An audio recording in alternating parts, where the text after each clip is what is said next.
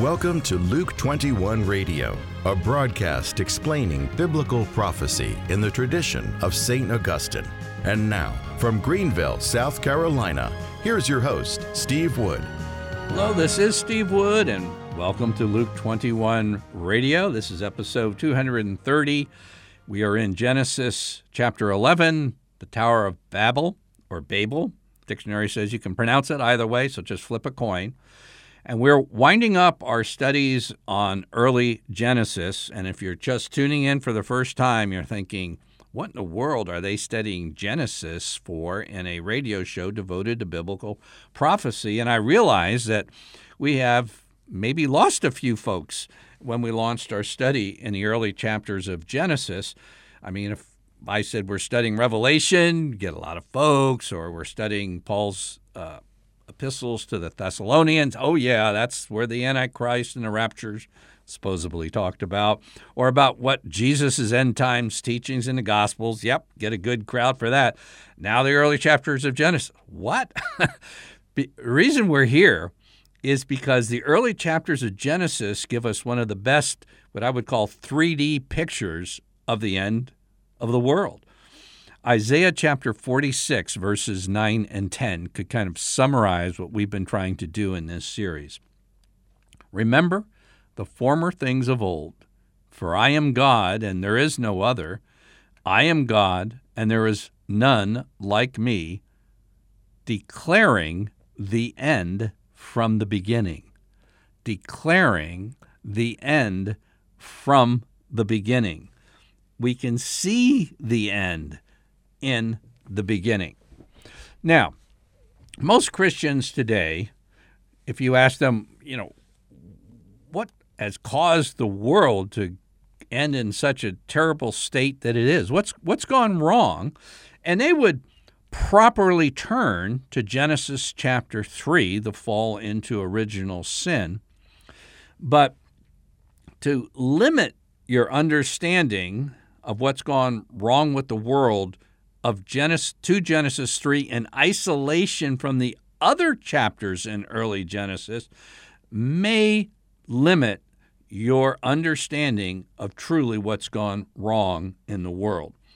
Michael Heiser makes the claim, and I think he's right in making it, that Jews in the Old Testament times, right up to and through Jesus' day, would say that there are three major events behind what's gone wrong with the world.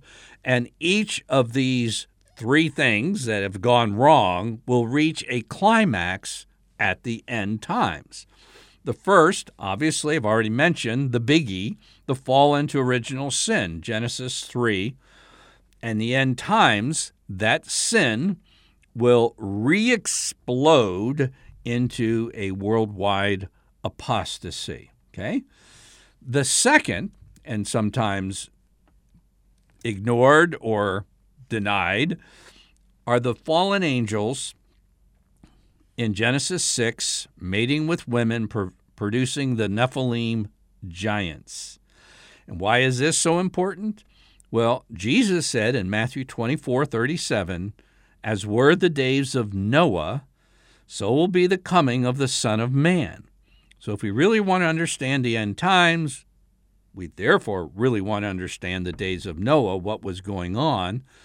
And I submit to you that very likely, I'm not putting my infallible, I don't have an infallible stamp, but in any case, even if I did, I wouldn't put it on this. But it seems to me that Revelation 9, when the pit is open for these imprisoned spirits and the world returns to a period of profound darkness, of course, under the illusion of enlightenment, this is all going back to the days of Noah and will come again to a darkening of the world as it was in the days of Noah.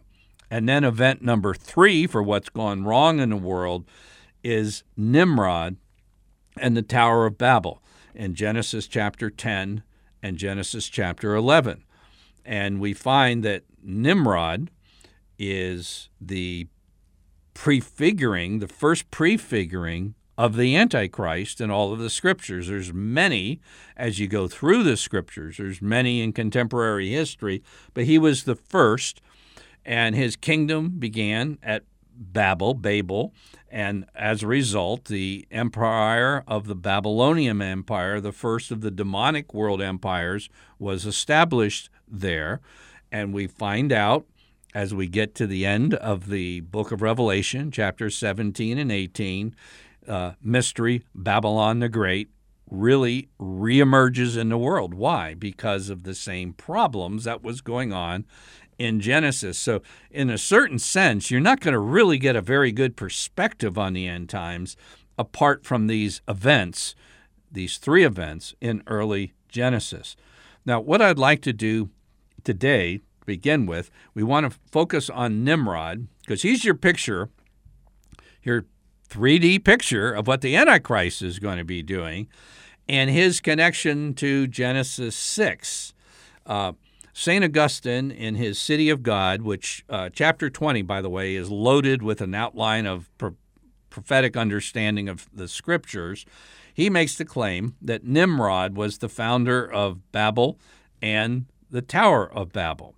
Uh, he was the inspiration behind it. He just makes the statement, he doesn't develop the claim why. Now, I'd like to connect Nimrod with what went on in Genesis chapter 6. Going back to Genesis 6 and verse 4, the Nephilim were on the earth in those days and also afterward. Now, this phrase is uh, debatable, say the least, and also afterward, but it could mean that after the the days mentioned specifically in Genesis 4 could have the same problem afterward when the sons of God came into the daughters of men and they bore children to them. These were the mighty men that were of old, the men of renown. Now, the Hebrew word behind the word or words mighty men in Hebrew is gibborim. Okay? Now, this is something you need to pay some pretty careful attention to. Let's go and now read about Nimrod, Genesis chapter 10, starting in verse 8. Cush became the father of Nimrod. He was the first on earth to be a mighty man, Gibborim. Gibborim, Genesis 10, verse 8, Gibborim, Genesis 6, verse 4. And it says he was a mighty hunter before the Lord. The beginning of his kingdom was Babel. So you have here a revolt against God, uh, first led by Satan in the garden, fallen original sin, then the fallen angels and the Nephilim in Genesis 6, God extinguishing as much as possible of that, we do know they reappear because in the book of Numbers, when the spies go into the unholy land, they find again Gibborim, uh, giants of great stature, and the Bible doesn't tell exactly how they got there after the flood, and there's different suggestions how that may happen. I'm not convinced of any one of them, so I'm not going to mention any one of them. But there's a work of the probably 5th or 6th century coming from Syria by a writer called Pseudo Dionysius. And I hate the per myself the kind of prefix pseudo. It wasn't the Dionysius that was mentioned in the book of Acts. He wouldn't have been living in the 5th or 6th century, but it was like I wrote a prophetic novel and I would just say it's by Ezekiel or uh, John the Baptist or something, and I, you know, you would probably pick up that I wasn't Ezekiel of the Old Testament and uh, trying to keep from getting my mailbox blown up or something. And but he basically just has a very brief statement that the giants were the one behind the building of the Tower of Babel. Now, the point of this and the importance of this, because again, Genesis is protology, giving us a preview of eschatology. And this isn't just individuals uh, basically uh, rebelling against God, you know, two individuals, Adam and Eve.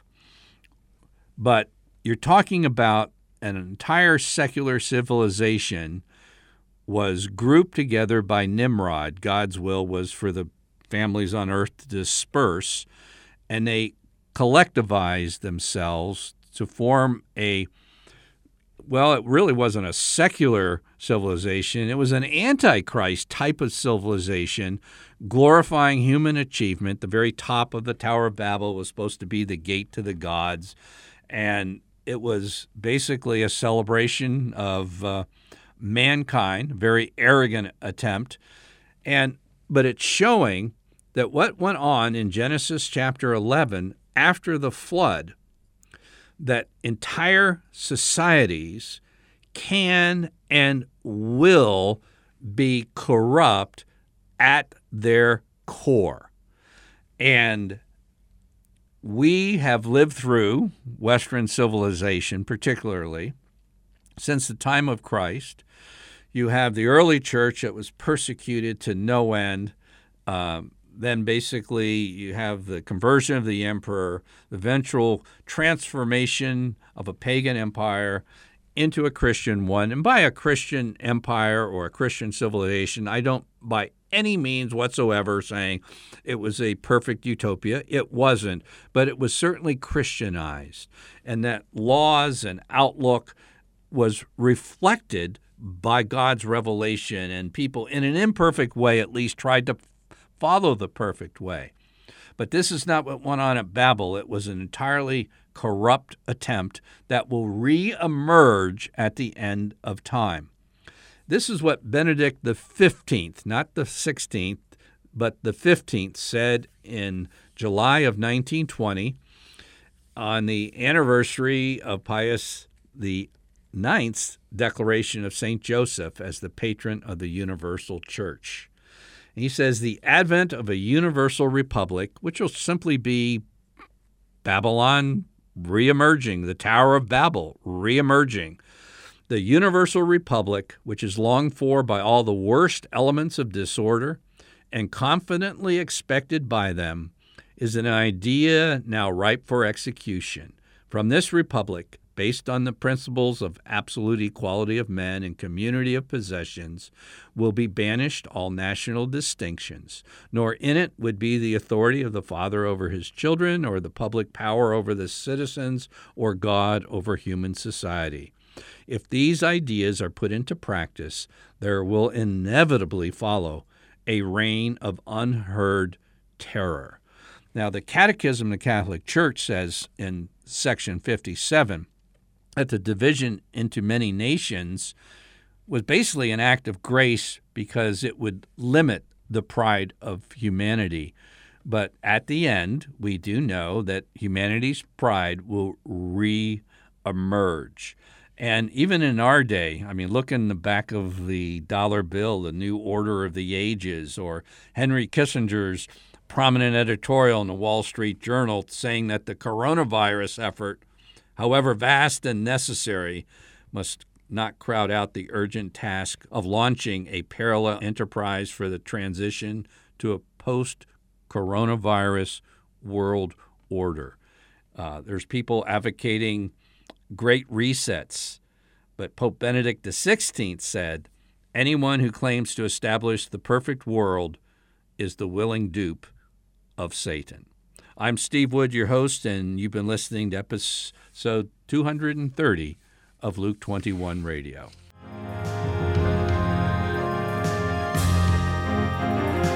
Luke 21 is a radio outreach of Family Life Center International. Visit us online at luke21.com.